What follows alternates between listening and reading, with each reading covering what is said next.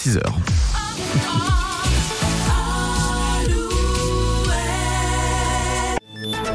Alouette, les infos. L'actualité en Poitou-Charentes avec Nicolas Mézil. Bonjour Nicolas. Bonjour Lola, bonjour à tous. Va-t-on vers un non-lieu dans l'enquête sur l'un des deux gigantesques incendies de l'été deux mille vingt-deux en Gironde? Nommé Landiras un, il avait ravagé treize mille huit cents hectares de forêt avant de reprendre de façon naturelle en août et de détruire sept mille hectares de végétation de plus.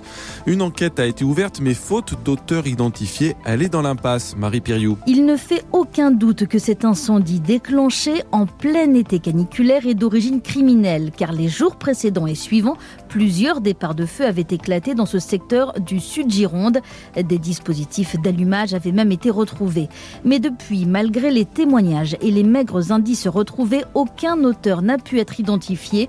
Selon le quotidien Sud-Ouest, le procureur adjoint de Bordeaux a requis un non-lieu mi-février. Il revient maintenant au juge d'instruction de se prononcer. Et s'il prononce le non-lieu, l'information judiciaire pourrait tout de même être rouverte en cas de nouvel élément. Merci Marie. Autre enquête, celle ouverte dans la Vienne après le terrible accident qui a coûté la vie à une mère de famille de trente ans et à son petit garçon de dix-huit mois lundi soir à Lusignan. Selon les premiers témoignages, une voiture s'est déportée pour une raison inconnue et a percuté un camion venant en sens inverse. Le conducteur du poids lourd a perdu le contrôle de son véhicule et il est entré en collision avec la voiture des deux victimes sur lequel un arbre est finalement tombé. Le conducteur de la première voiture est lui toujours dans un état grave. Après l'hôpital de Saintes, c'est celui de Saint-Jean-d'Angély qui déclenche le niveau deux de son plan blanc. Ce sont les mêmes tensions en termes de nombre de soignants et de patients à prendre en charge qui justifient la mesure, avec les mêmes conséquences également, la mobilisation possible de personnel en congé ou en repos et la déprogrammation d'interventions non urgentes.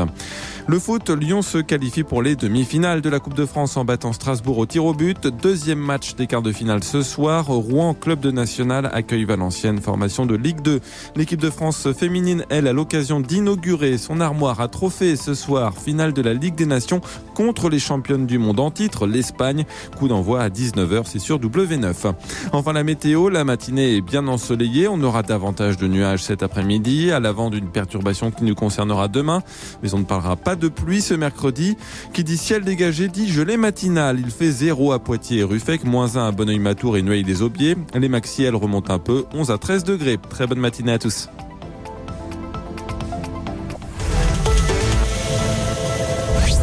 Le matin Alouette, Alouette. six heures dix heures.